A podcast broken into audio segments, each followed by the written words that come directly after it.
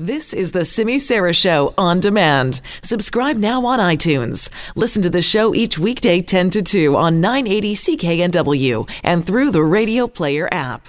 Today's hot question, once again, COVID 19 related, and we are going to be talking about this later on in the program as well. Two City of Surrey councillors at this point are calling for the local construction industry to shut down in order to help prevent the spread of COVID 19. So we are asking you today, would you support the shutdown of the construction industry? And you can vote in our hot question of the day on Twitter at CKNW or at Jill Reports. You can vote yes, put the public health first, or no, it will impact the economy. And if you want to call the buzz line and leave your vote there, please do. You can also explain what, uh, how you are voting and why you are voting. And if you are somebody who works in the construction industry, because I know we have been, get, been getting a lot of email from people at various construction sites. So we'd love to hear from you as well. The buzz line number 604 331 Buzz. That is 604 331 2899. As you've been hearing in the news, a call from two Surrey City councillors to shut down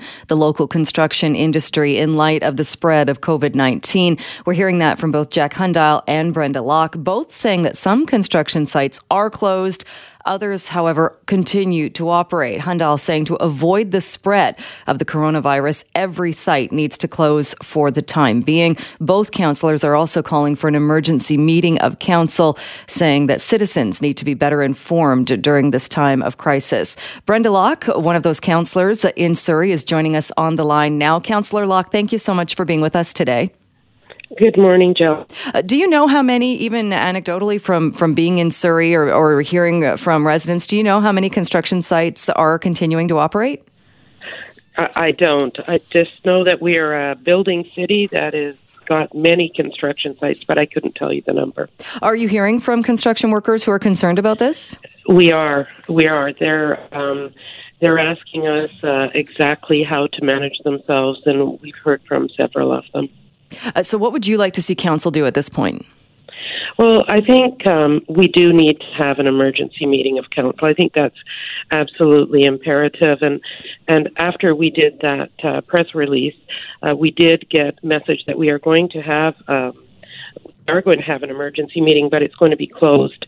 And uh, while I think that's great, it's nowhere near enough we need we need leadership and we need to be public facing. We need the public to feel comfortable um, uh, with what City Hall is doing. And when you say it's going to be closed, then are councillors actually going to be there, or is it going to be more like the virtual meeting that we saw Vancouver have? Well, it will be a virtual meeting, but it and it will not be um, public facing, so the public will not uh, be able to see it because it's going to be enclosed. Uh, but is it in camera in that you won't be able to tell the yes. public about it? Yes, exactly. Doesn't that seem a bit strange given that what residents of every city, of every municipality right now are looking for uh, from their council, from their elected officials is guidance and transparency? And that that's my concern. Uh, I mean, we need to demonstrate that leadership in Surrey and uh, we need a public facing meeting so that the public has a level of comfort that people are handling what needs to be handled during this crisis.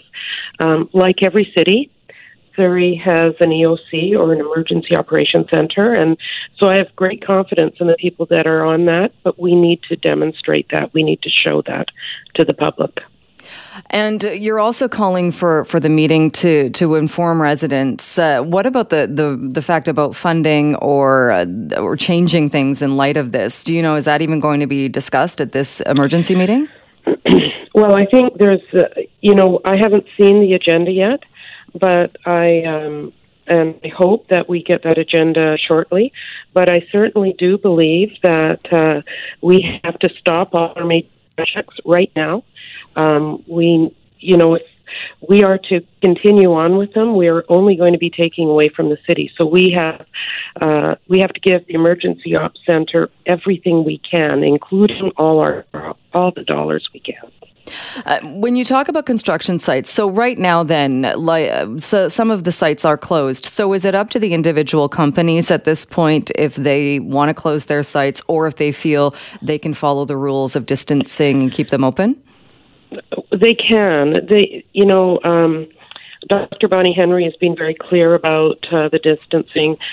It's not it, it's sort of easier said than done on, on, some of the construction sites, and that's what we're hearing back from uh, people that are working in construction. So the reality of their workplace is sometimes not that cut and dried.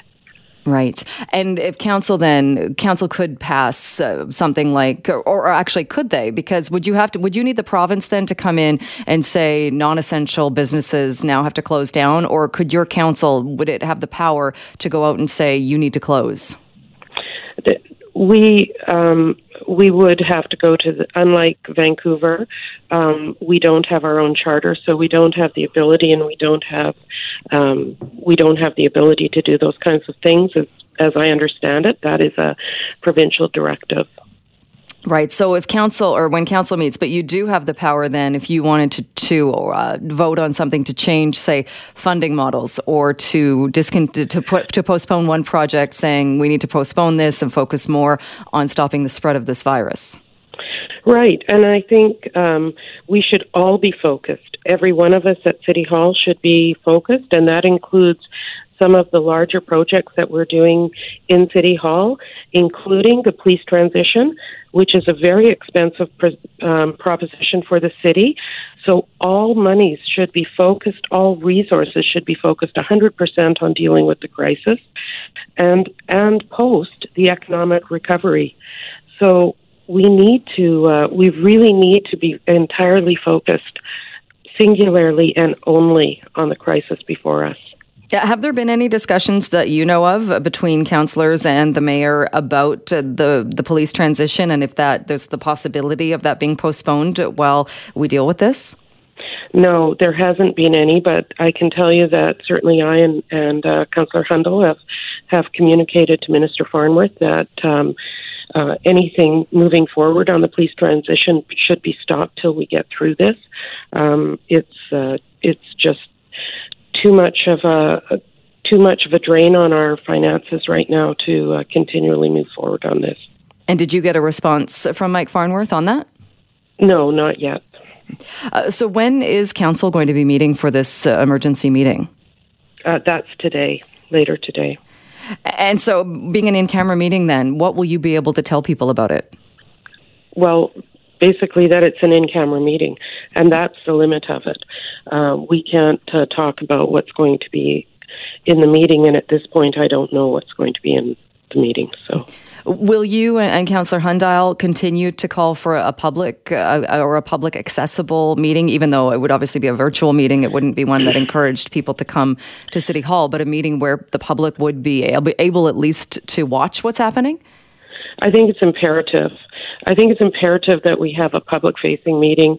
And even if all we can get out is the minutes of that meeting or um, the content of the meeting, uh, because they will be all virtual, um, that would at least be something we could talk about with the public. And I think it's important right now because, um, for the most part, Surrey citizens have been excellent. They have been staying home. Our streets are pretty quiet.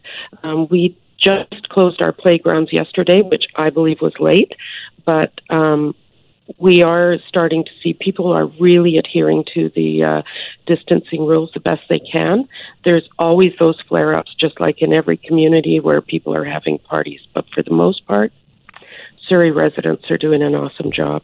All right. Well, that is uh, good to hear. And, uh, Councillor, looking forward to any more information uh, you're able to give us. Do you know what time the meeting is taking place today? It's uh, five o'clock today. All right. Uh, Councillor Locke, thank you so much. Appreciate uh, you taking the time with us.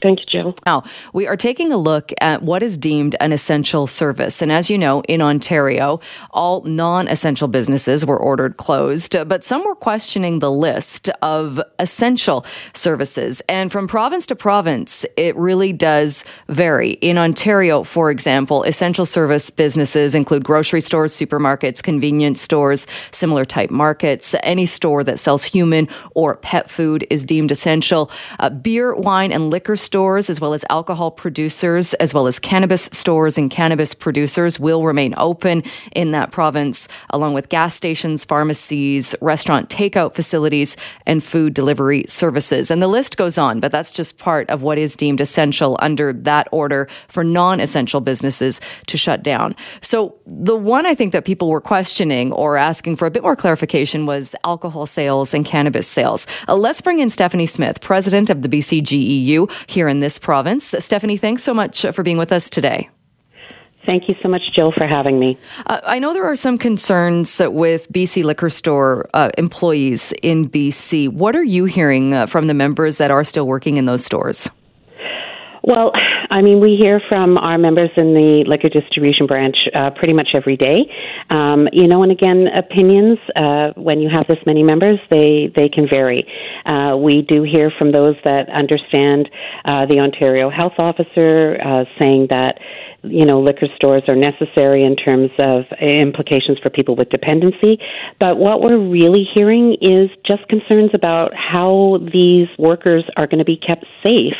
Um, so those are the questions that we're working with the employer to deal with. Uh, are workers at this point at the BC liquor stores are they are they still taking empties? No, that program has been suspended. That was one of the first concerns that was raised to us by our members, and uh, we brought that concern to the employer, uh, the LDB, as well as to government, and the decision was made to suspend that program for the for the time being. And and what about the physical distance then between a cashier at a liquor store and, and when somebody's going through the till? Has anything changed there to make sure that physical six feet or uh, two meters is maintained? Yeah, and that has been really one of the challenges. Um, you know, and, and I guess you know my my message to uh, the general public in this is, um, you know, the provincial health officer has been making uh, level-headed and and uh, considered decisions on which uh, services are remaining and which are not, but it's reliant upon people uh, actually adhering to those directions of social distancing, of um, numbering the number of people in, or, or limiting the number of people in a store. And if people want these services to remain, they are in a large part responsible. They need to respect that social distancing. We have raised that as a concern again with the employer.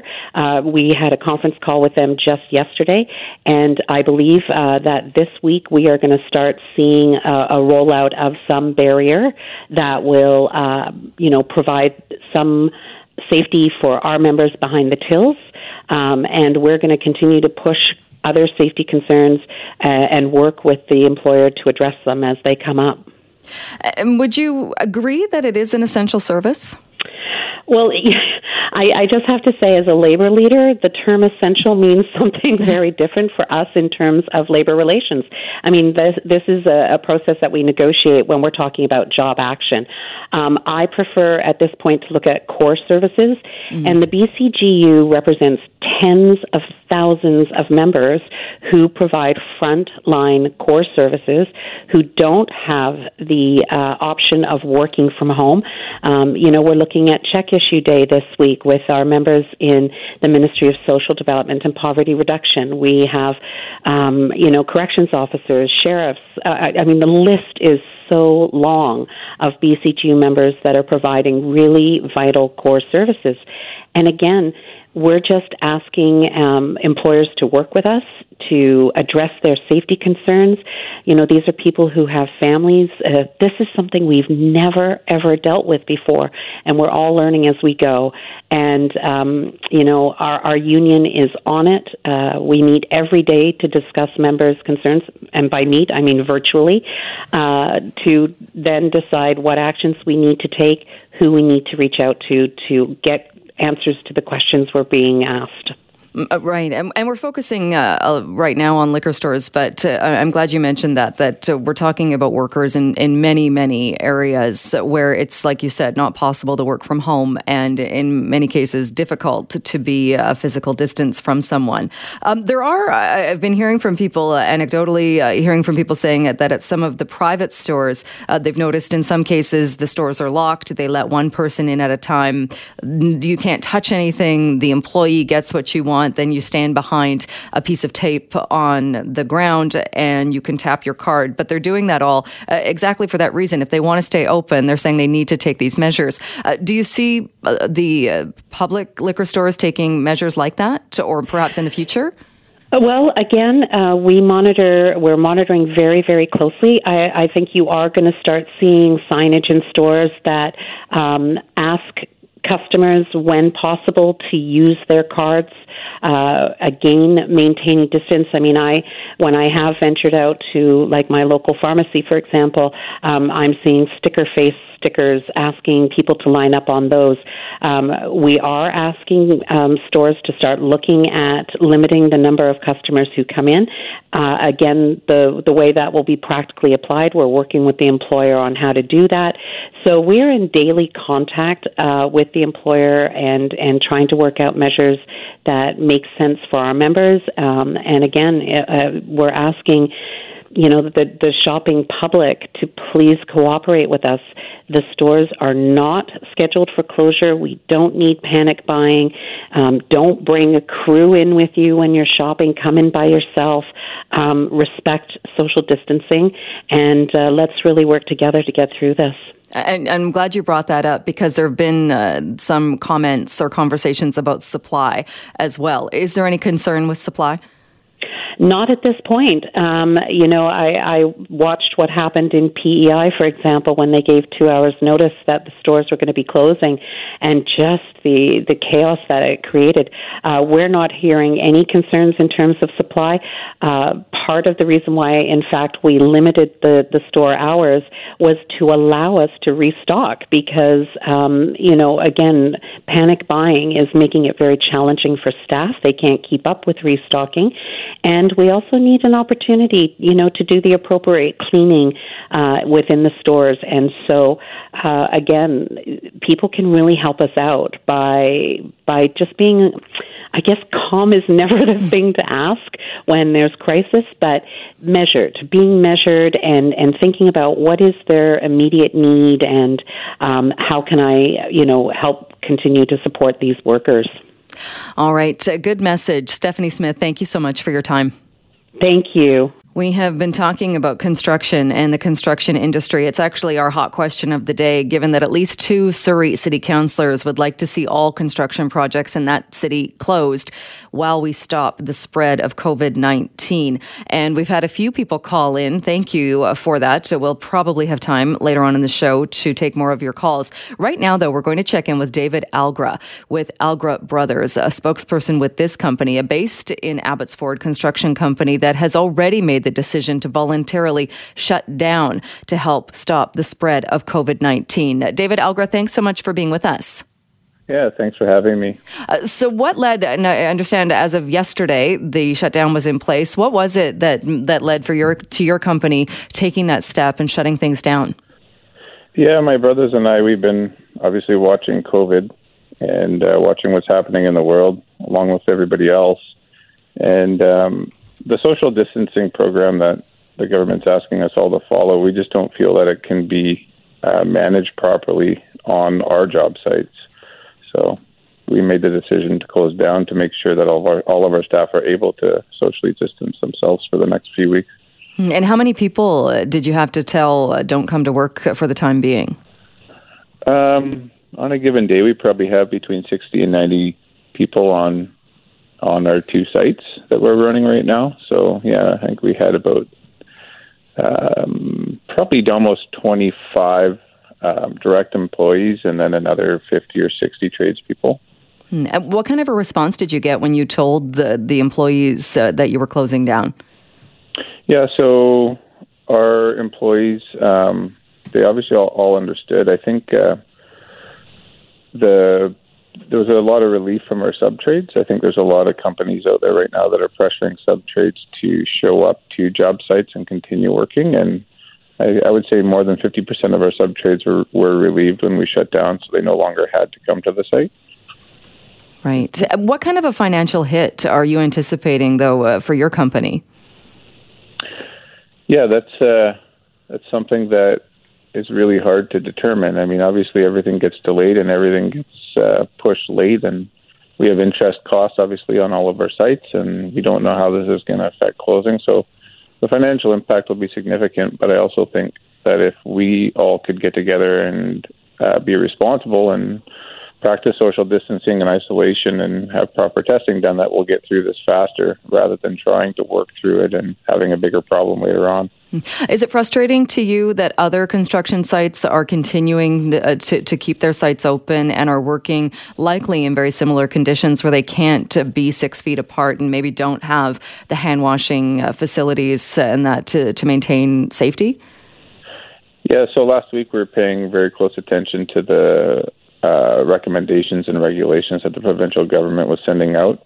And I, I don't think you can fault people for you know, paying attention to that and following what the government's telling them to do. But we're definitely frustrated with what the government is telling construction companies um, what is acceptable behavior.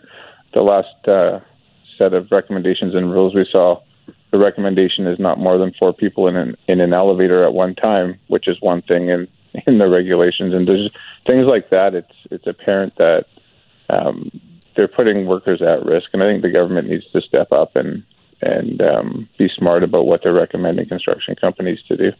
Do you think the government should order them all to close? Um, I can't speak for everybody's site. I know that our sites and how what we were constructing and where we were at in our construction processes on our sites, it was not possible for us to have all of our staff and workers practice proper social distancing. If there's companies that do have sites where they can be in 100% compliance, perhaps they should stay open if that's what they want to do. But the sites that can't um, provide 100% compliance with social distancing, I believe they should shut, yes. Uh, a couple of people emailed after listening to this earlier in the show saying, Isn't it WorkSafe BC that should be monitoring this? I, I, mean, it's my understanding that WorkSafe BC mainly is reactive when something has happened and they're not going around, uh, nor, nor would they have the staff to go around and physically inspect every site. But do you think WorkSafe BC does have a role here? Yeah, that's interesting. I, I don't know exactly. I think WorkSafe BC has a set of regulations that they're versed in and um, that they follow. I don't know how they're reacting if they're making up new legislation or new regulations that WorkSafe can enforce. But um, I do know for a fact that uh, we've been getting the emails from the provincial government um, weekly or daily last week, sorry, um, that were was explaining all the different regulations that we should be following and doing. And I think that um, the provincial government should step up in that fashion. Yeah. Uh, right, because, because that was one of the questions too. Is uh, a construction site building a new a new site maybe might not be deemed essential, but a plumbing a plumber might be deemed essential in that if people are in lockdown and and have their pipes burst or something goes wrong, they need to get that fixed. That's not livable. So it does seem like there are different for the trades, especially there, there would be different guidelines. Yeah, 100%. I think the service based um, tradespeople, electricians, plumbers, people that are in that business where they're providing service calls, I think would probably be de- deemed essential. I just, the new construction that we're building right now, I don't think we felt was an essential business. Uh, will you apply then to government for uh, compensation, or have you encouraged uh, the staff members, the employees, to do that? Yeah, the difficult part is we don't know when it will end. So uh, all of our salaried staff, yeah, we we provided them with ROEs and um, encouraged them to sign up for employment insurance, um, just in case we do have to remain closed for months and not weeks.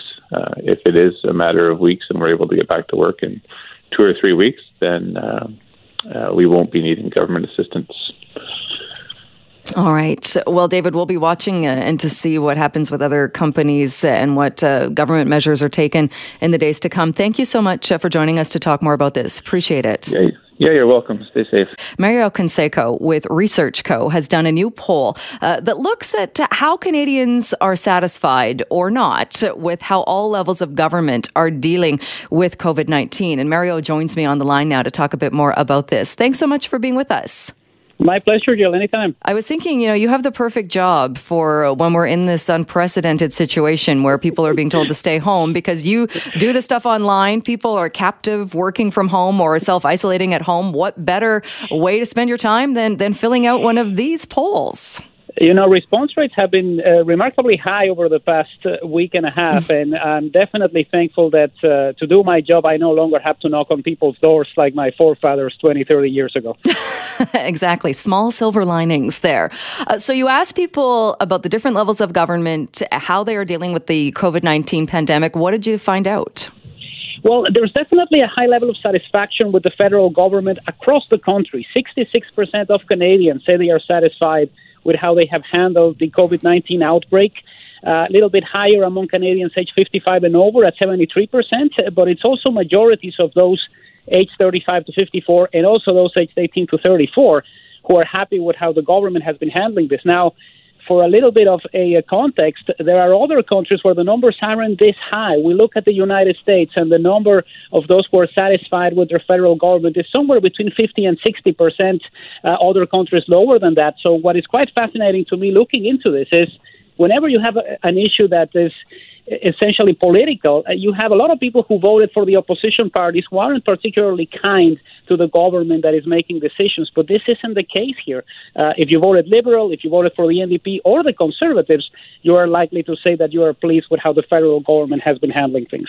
Uh, and interesting, we should mention too, this poll was obviously done before we saw the House of Commons resume in a very strange way today, uh, before uh, the fallout, the controversy over the, the sweeping measures that the current government was looking for. Yeah, definitely. We were in field uh, March 21 and March 22nd, so uh, we have a little bit of time, and I think there will be opportunities to uh, continue to gauge how Canadians feel about uh, their own levels of government as this progresses. You know, if we were asking tonight, then maybe the numbers would be different, but uh, that's why we do it.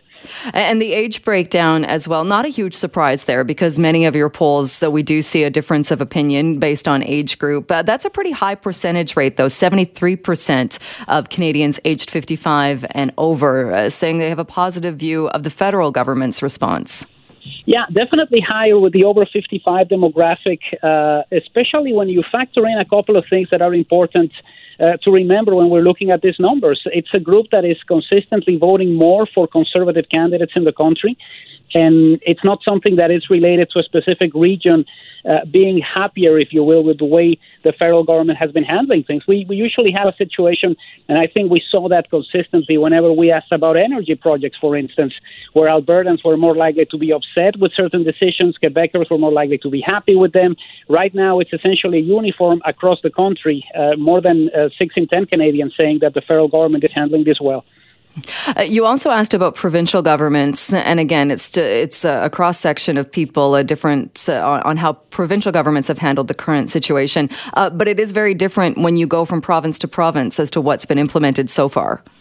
Yeah, there's a little bit of a change here, and, and more than anything, this is driven by Quebec. 84% of Quebecers are happy with with the way their own government has been handling this file. Uh, BC is a distant second at 69%, but still pretty high when you consider the circumstances. Uh, we are coming off a very polarizing election where essentially half of the people voted for a party and the other half for the other. And you still have 69% of BC residents saying that they're happy with the way Victoria has been handling this.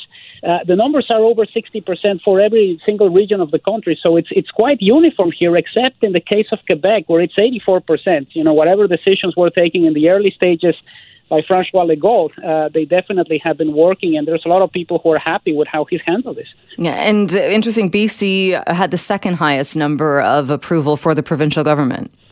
Yes, very high at 69%. Uh, you know, once again, I think we look into this as an issue where specific decision taken by the government, uh, if the NDP is the one that is in charge in Victoria. You have a lot of BC Liberals who are dissatisfied with some decisions, but I think we can safely say that there's a, a situation here where politics has taken a backseat. You know, there will be plenty of opportunities to try to choose who will be the next government or, or to have specific issues where there will be differences. But right now, I think we see a lot of people, not only here in BC, but across the country, who seem to be very satisfied with the way things are going as far as the COVID 19 reaction. I wonder, though, that number, I wonder if it's so high because when people are asked about the provincial government's response, a lot of people, I would imagine, are thinking of Dr. Bonnie Henry and equating those two and saying, yes, I absolutely like what she's done. She's been such a great leader on this front, if that's what's leading or pushing those high numbers. It is definitely part of it. You know, we have seen uh, very uh, positive reactions to the health authorities, particularly here in BC and in Alberta, in Toronto as well. Uh, so that definitely plays a role into the way people are looking at the at the issue right now. Uh, it would be definitely different if this was handled completely by elected politicians. So something to check in the next one, I guess. Uh, you also asked people about wet markets, and this has come up uh, several times. There have been many conversations about whether uh, there should be a, an international ban on wet markets uh, selling live animals for human consumption. What was the response there? Uh, pretty overwhelming. I didn't expect the numbers to be as high as they are. 68% of Canadians who want governments around the world to implement a ban on wet markets. This is essentially not allowing people to sell live animals for human consumption. We know that SARS originated in a wet market back in 2003, and all signs at this moment point to a wet market in Wuhan as the origin of COVID 19. So it's not something that we can solve by having some sort of municipal or local or Canada wide legislation. This is something that is going to take uh, every government around the world to try to do something about it. And at this stage, two thirds of Canadians believe that that's the right way to go. And also believe, uh, when asked if they believe that the, the government in China should take full responsibility for this. Yes, 66% of Canadians uh, believe that there should be some responsibility from the People's Republic of China for its role in the COVID 19 outbreak. Now, this one was also quite eye catching because it doesn't matter if you're a conservative, a liberal, or a new Democrat. Uh, majorities of those who voted for for any of those three parties believe that this should be the case. Uh, it's not a situation that is going to happen anytime soon. I think there'll be a lot of waiting, and obviously we need to get through this first. Uh, but there's definitely the animosity that sometimes happens when you have a situation like this that is affecting your daily life is not being seen within Canadian politicians, but more than anything with the way in which uh, yeah, China handled this crisis from the start. And uh, one other question uh, before I let you go, because uh, the uh, president of the United States has been criticized for calling it the Chinese virus. You asked people what they think or whether or not they think that's acceptable. There is a big difference here. Three in five Canadians think that it is not acceptable to refer to COVID 19 as a Chinese virus or the Chinese flu. We've seen some social media posts that mention this, uh, and it's definitely something that people don't want to see happening. I think what I see right now from Canadians is they're establishing a clear difference between who might be responsible for this, and it's a government, it's not an ethnicity. So hopefully, these types of mentions will stop. Uh, there's nothing we can do to control the dweller of the White House at this stage, but hopefully we can eliminate some of these words when it comes to the way Canadians look at this crisis. All right. We will leave it there. Mario, thanks so much for your time. Always appreciated.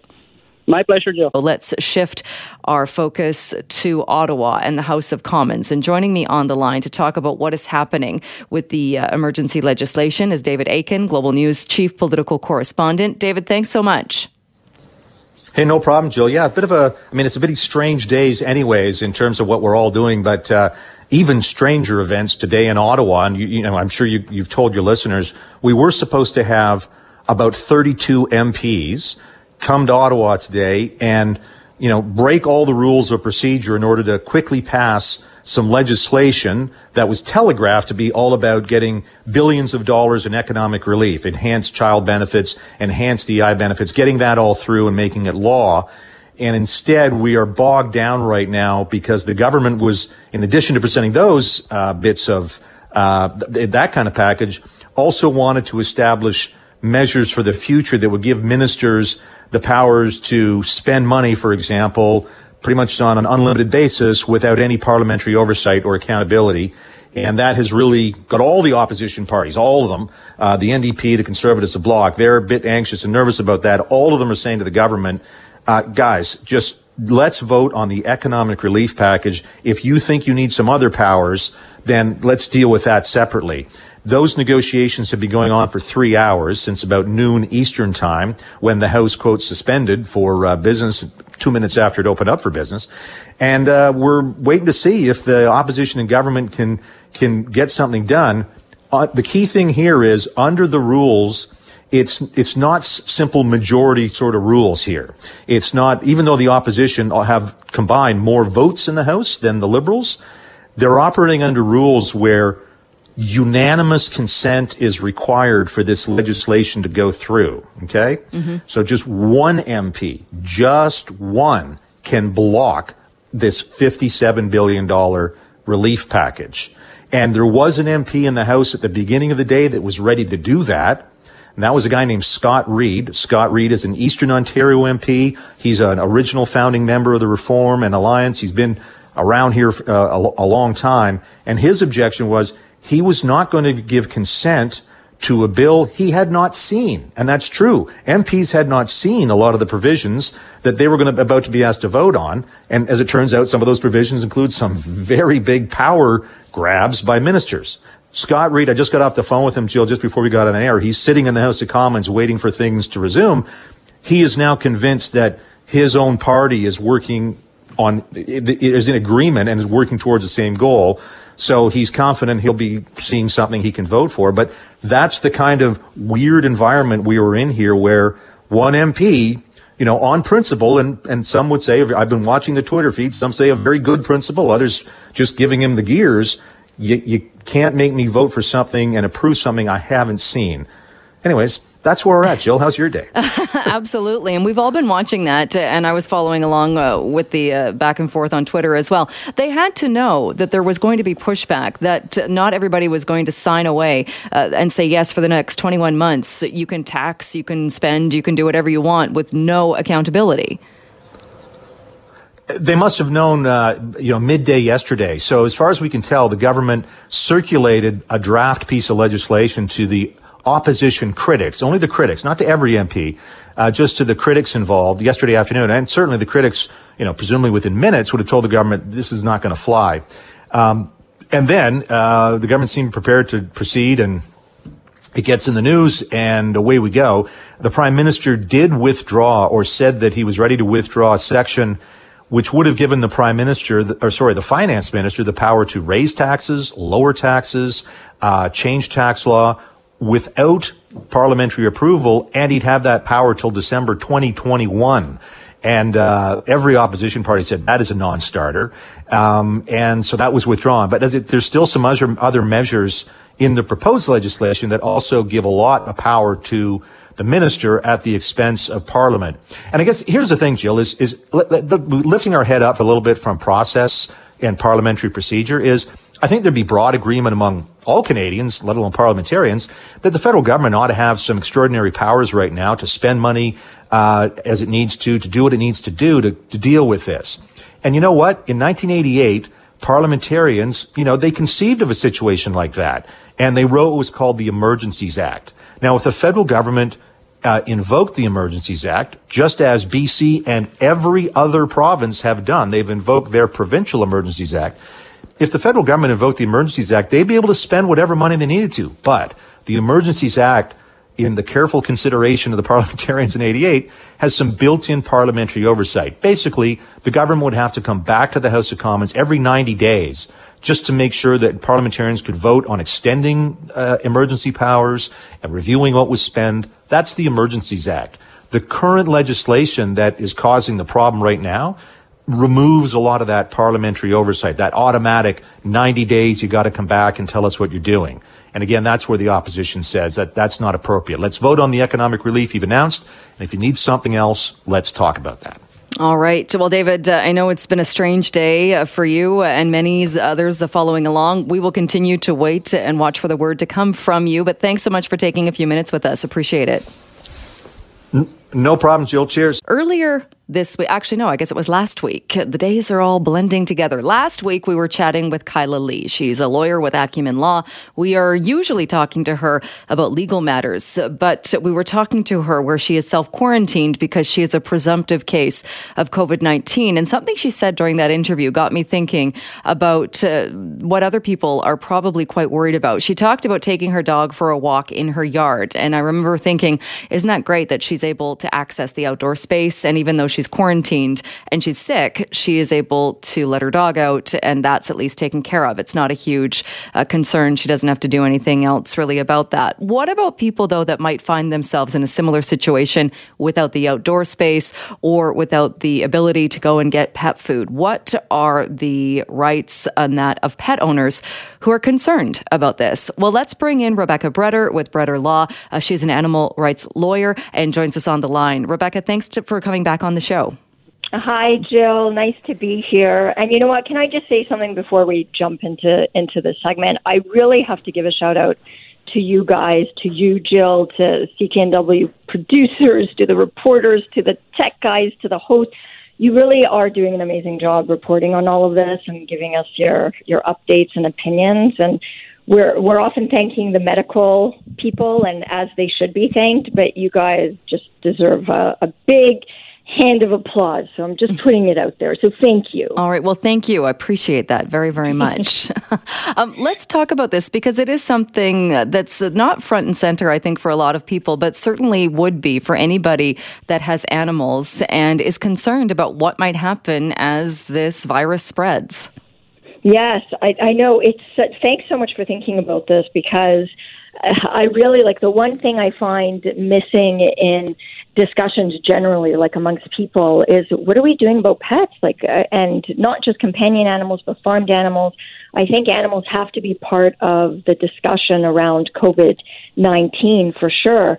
And I've heard really concerning comments and some things that people are thinking or what they've been told about uh, dogs specifically, but other animals too, but let's say dogs specifically, how they're not allowed walking their dogs, what if they're quarantined, like what can they do?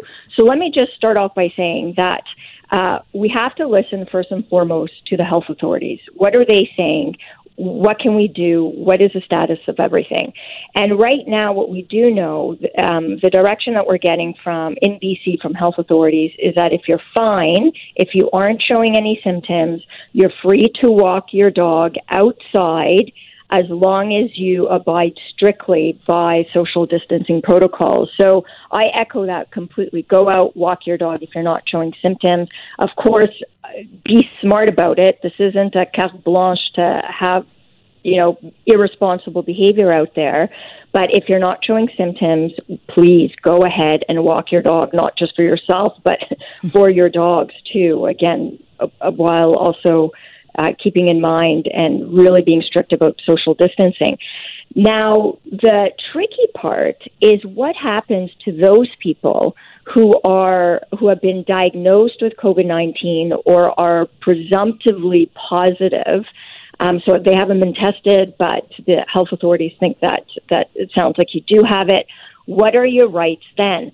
And unfortunately, in this situation, we have not received any direction from the BC government or the health authorities specifically about what to do with our dogs. And fundamentally, it comes down to we cannot, we as dog owners um, and and the government itself cannot allow. It is illegal. Never mind, cannot. It is illegal to allow an animal to go into distress, and so that would include if if your animal has to go out to pee. You have to take out your animal to pee. But what does that mean? So imagine if you live in a condo um, and and you're diagnosed with COVID nineteen, I, I would suggest the very first thing you need to do is try to exhaust all of your options. So, for one, I really encourage people to go and um, not to go out, sorry, to order online pee pads. Try pee pads first in the condo. It may take some retraining. Try getting pee pads and get your dog to pee on the pee pads just like a puppy would. Uh, next, ask a neighbor or a friend to, uh, like if the pee pads don't work, ask the neighbor and friend to take out your dog for a walk. Make sure that you disinfect the leash. Um, ideally, uh, I mean, this is going to be hard for people to do, but if there's an extra leash on hand, uh, use that. Uh, give the dog walker, your neighbor or friend, the the new leash so that they can walk the dog and like basically exhaust your options before you uh, who has been diagnosed with COVID 19 or you're presumptively positive, exhaust all of your options before you go out. Now, if for, and I think this will be rare. And again, uh, I really don't want this to be taken out of context and for people to think, okay, well, I could go out walk my dog even though I have symptoms or been diagnosed. No, if really, and this would be really rare, I think, that if people have absolutely no option and they live in a condo with no access to the outdoors, then I think it, it, it would be illegal to not allow people to go out and walk their dogs. Now, I, so my suggestion is is first of all call health authorities to see what they tell you they can do. But secondly, if you have absolutely no choice, make sure that you are abiding by the social distancing protocols as strictly as you can. Take your dog out for a very brief um, walk, but very brief so that the dog can relieve him or herself and then come right back in. I really don't see any other choice right now. Uh, hopefully, the government is going to give us some direction and that this is going to encourage discussion about and some serious consideration about those people, and, and I think it will be rare, who have absolutely no choice but to go out themselves and, and walk their dogs. We have to do something about it. Absolutely. And like you said, ho- hopefully that is a very rare situation because my concern would also be that somebody might be afraid to call and even ask for that advice for fear that their animal might be seized. Well, yeah, and and you know what? That's um that's a good point because and not to not to you know scare people, but um, the legislation, we are it legally in a state of emergency in British Columbia, and technically, what that means, it's right in there in the legislation. It does give the government the right to limit travel, which would include walking dogs, and it does give the right to government to seize animals if they think that they need to, so long as the animals are properly cared for. But again, does the bottom line is that the government also has to keep in mind that it is illegal to cause an animal to go in distress.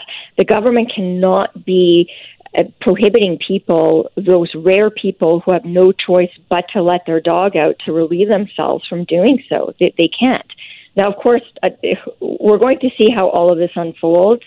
Um, I also wrote on behalf of the Canadian Bar Association, our animal law section executive, yesterday to uh, different levels of government, asking them to consider uh, veterinary clinics and pet food supply uh, stores as essential services in their emergency planning. We have to be thinking about our companion animals as well. That there's absolutely they just have to be part of this conversation.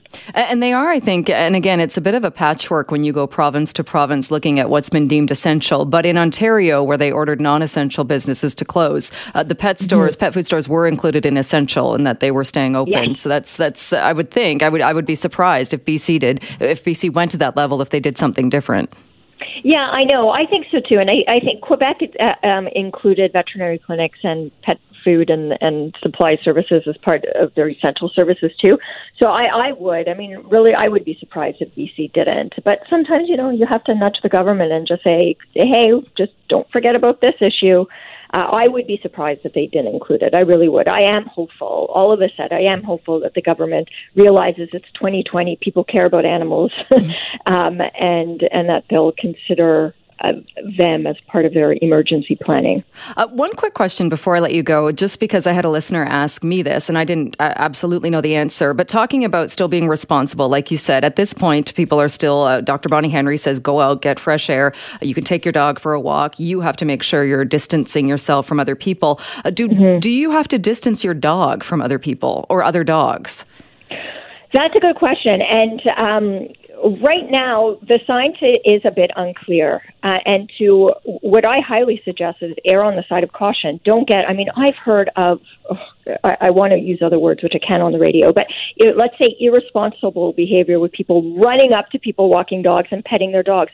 I wouldn't do that. For one, you're getting close to the dog owner. And two, we don't know if people um, petting other people's dogs, if that if the germs and viruses, whatever, on top of the fur can be transmitted to people. We don't know that yet. But why take the chance?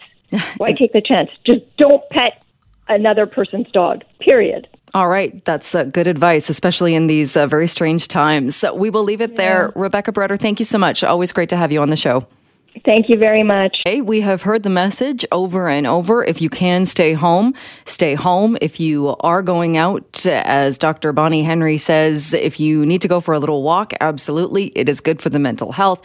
Make sure you keep a good distance, that distance of two meters or about six feet from anyone around you, unless it is somebody you live with. People in the same family obviously are closer than that. But what do you do when you are trying to feed people who are some of the most vulnerable? Vulnerable and who are used to being in pretty close quarters. Well, my next guest is with A Better Life Foundation, and Ash McLeod joins me to talk a little bit more about what that group is doing.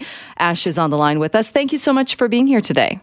Ah, it's my pleasure. How are you? Uh, very well. How about yourself? I'm doing excellent. Holding in there. excellent. So we'll start off for people that aren't uh, familiar. What exactly does a Better Life Foundation do? Uh, first and foremost, we feed people. And typically, if you ask this maybe two weeks ago, we would say we feed people and we convene community over food. Uh, obviously, given recent news, we've dropped the convening part of, uh, of that and are no longer um, getting people together as groups. Um, but uh, I would say today we are one of the largest independent food suppliers in the downtown east side, providing over a thousand meals every day to local uh, SROs and community groups. So you're physically in the community going out and meeting with people and, and supplying them with meals? We're not meeting them. Um, we've uh, uh, to have our meals delivered to the SROs and uh, are bringing them right where people are and really trying to encourage self isolation, but still providing wholesome, nutritious meals made with love. Right. Uh, sorry, I meant before things changed. That no, on a yeah. normal day, you guys would be interacting with with people and, and giving them meals and maybe having a conversation, something like that. Uh, absolutely. Multiple times a week, we hold a community dinner here at Save On Meats, which we're headquartered out of. Uh, and multiple times a week, we would host dinners of 70 to 80 people where we would uh, get to know our neighbors and and uh, and really connect with them and provide a positive social experience. We've just put a bit of a pause on the social experiences until we get through this. Right. I understand too, because some would understand that, um, given the circumstances, uh, it would be uh, understandable if uh, you decreased the number of meals or c- couldn't provide that number. But I understand you've actually increased the number now.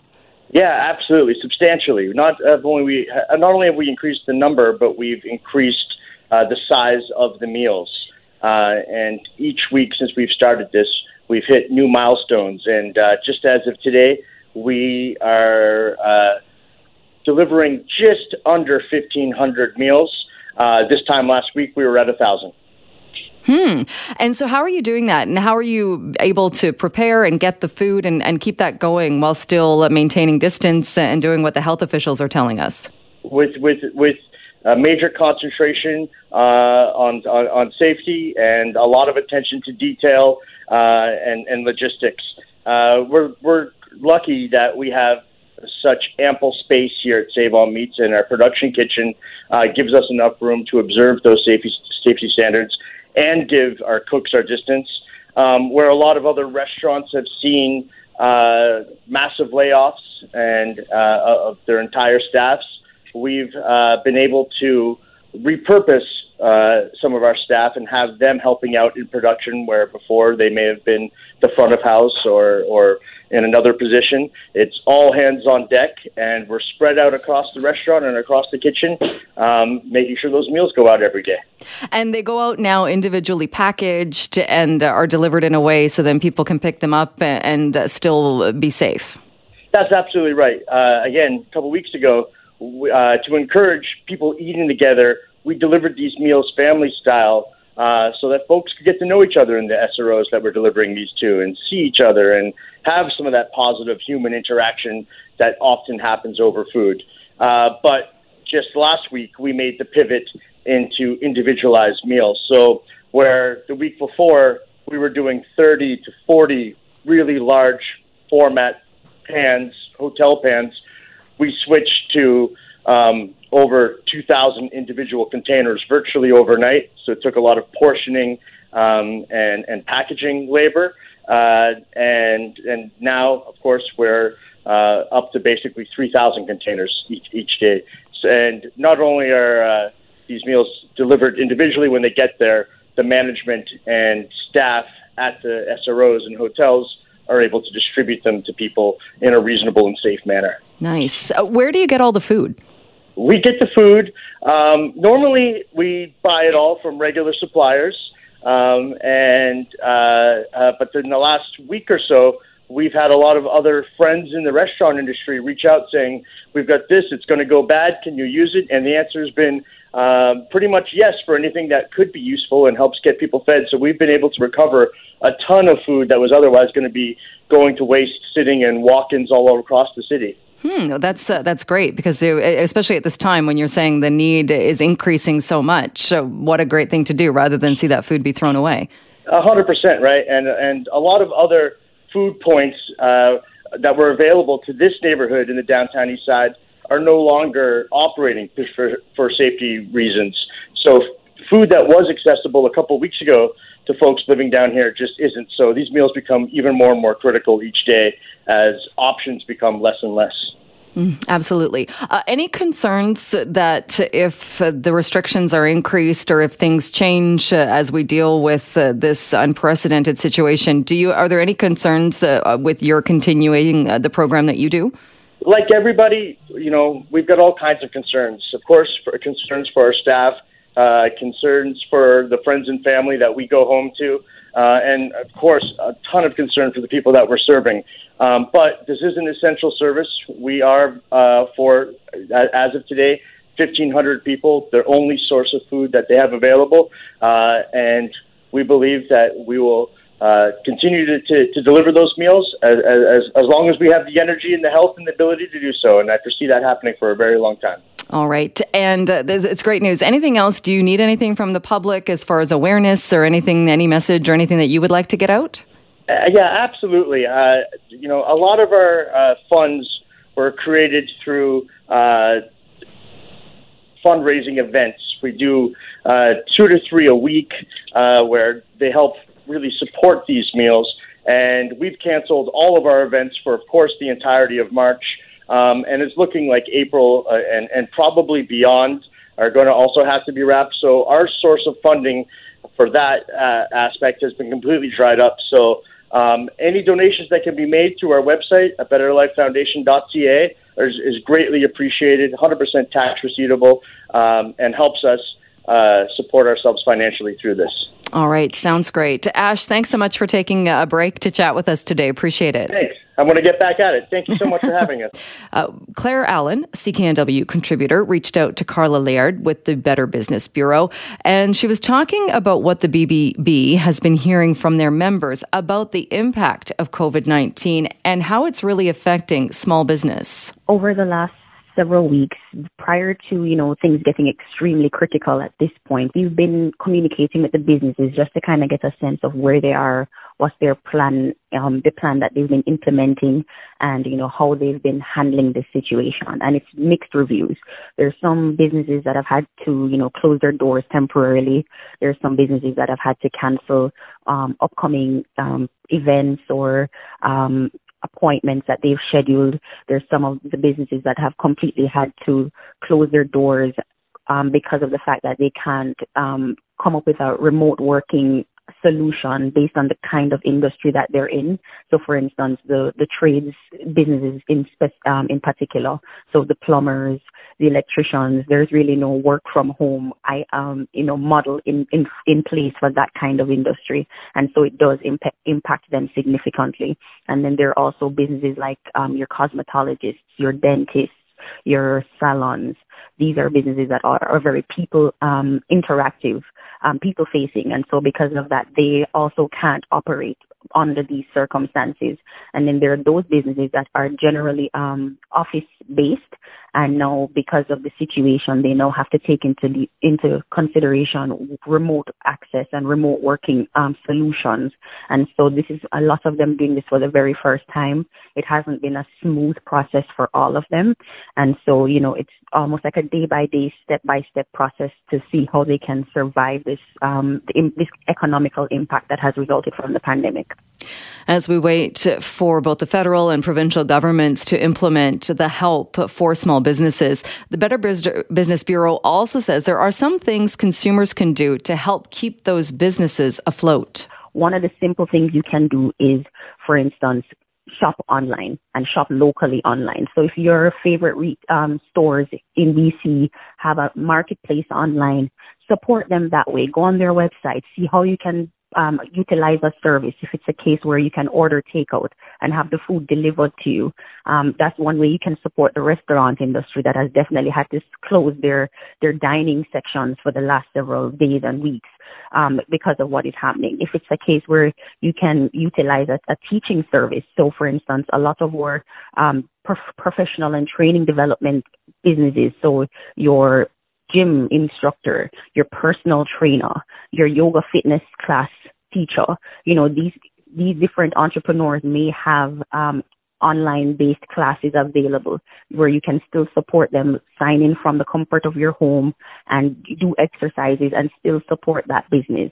If it's a case where you are considering to, or at least you were considering to do a home renovation this year, don't give up on that plan. You know, find out how the business can still be supported and how you can still go about actualizing those blueprints that you've been thinking about. So, you know, it can, it can mean going to bbb.org, requesting a quote from a business and, you know, having discussions about how you can forward plan to have that project done. If it's a case where you've already spent money, you know, you don't, you may not need to even get a refund. So yes, you may have rented a space. You have, may have purchased tickets for an event. You may have um, purchased products or services that you're not able to utilize because of the pandemic. And the instinctive thing is possibly to get a refund. But just think about the fact that if you as a consumer your neighbor as a consumer and all the other people in your community as consumers decide to get refunds from that business, that could be catastrophic because that's a lot of money going out and no cash flows coming in for that business. And so one way you can support that business and help to keep them alive is to just take a rain check, you know, reschedule that event, reschedule that booking, see how further down you can push down utilizing that product or that service that you had ordered. And so that way you can help to keep the business alive. And if the business is one that offers gift cards or gift certificates that you can utilize, you may have a friend whose birthday is coming up, or they may offer a service that you yourself actively utilizes. Give, you know, give them a call or check them out online to see how you can still support them by purchasing a gift card. Because for that business, that's money coming in that can help to keep the lights on, help to pay the staff, help to pay the lease, and, you know, to help to keep that business alive during this time. But what if you are somebody who has been laid off, or you yourself are a business owner impacted by the COVID 19 pandemic? You can still support small businesses, says Laird, without spending any money. There's simple things that you can do to keep a business alive. And that can be as simple as going online right now, since many of us are now working remotely from home. You know, you can go online, and leave a review about your favorite local business. You know, you may have had a good business experience in the past. Now is a good time to let others know what it was like. What was good about this business? How are they serving you? How did they serve others? How did, what was the ambiance? What was the atmosphere when you were there? How were they helpful to you? These things are critical because it shows the business that, you know, you're supporting them and that it also endorses them and other people in your network will see this business and possibly consider them for future products and services. So if you want to write a re- review, you go online, you could go to bbb.org, search for that business and leave a review there. And if you're big on using social media, now is the best time to go on that platform. Whatever your favorite platform is, find the business that you're interested in sharing with others and like and share their posts, share their um, business profile with someone you know in your network. And that way it helps to introduce this business to a broader network of potential consumers so that when things are up and running again, they have, you know, been able to gain some exposure in this downtime. And when things are up again, cash flow is moving a little more, um, you know, steady. Businesses can get um, support from new consumers. And, you know, if there's a business down the street that you know of that, that you've supported over the years, you know, maintain that customer loyalty, uh, but also give them a boost of, you know, morale to let them know that you're, you care about them. Give them a call, let them know you're supporting them. And that's also a great opportunity for you to find out how you can support that business. So if it's a case where we, they have a, a system in place that you can provide support that we have not been able to mention, you know, you'll be able to get one-on-one direct feedback from that business to show your support. Now, some businesses might not be able to recover because of the impact on the economy. For consumers who are able to support financially, the Better Business Bureau is suggesting it's wise to use a credit card when making payments so you do have some recourse if the business shuts down permanently. You can learn more at bbb.org forward slash coronavirus.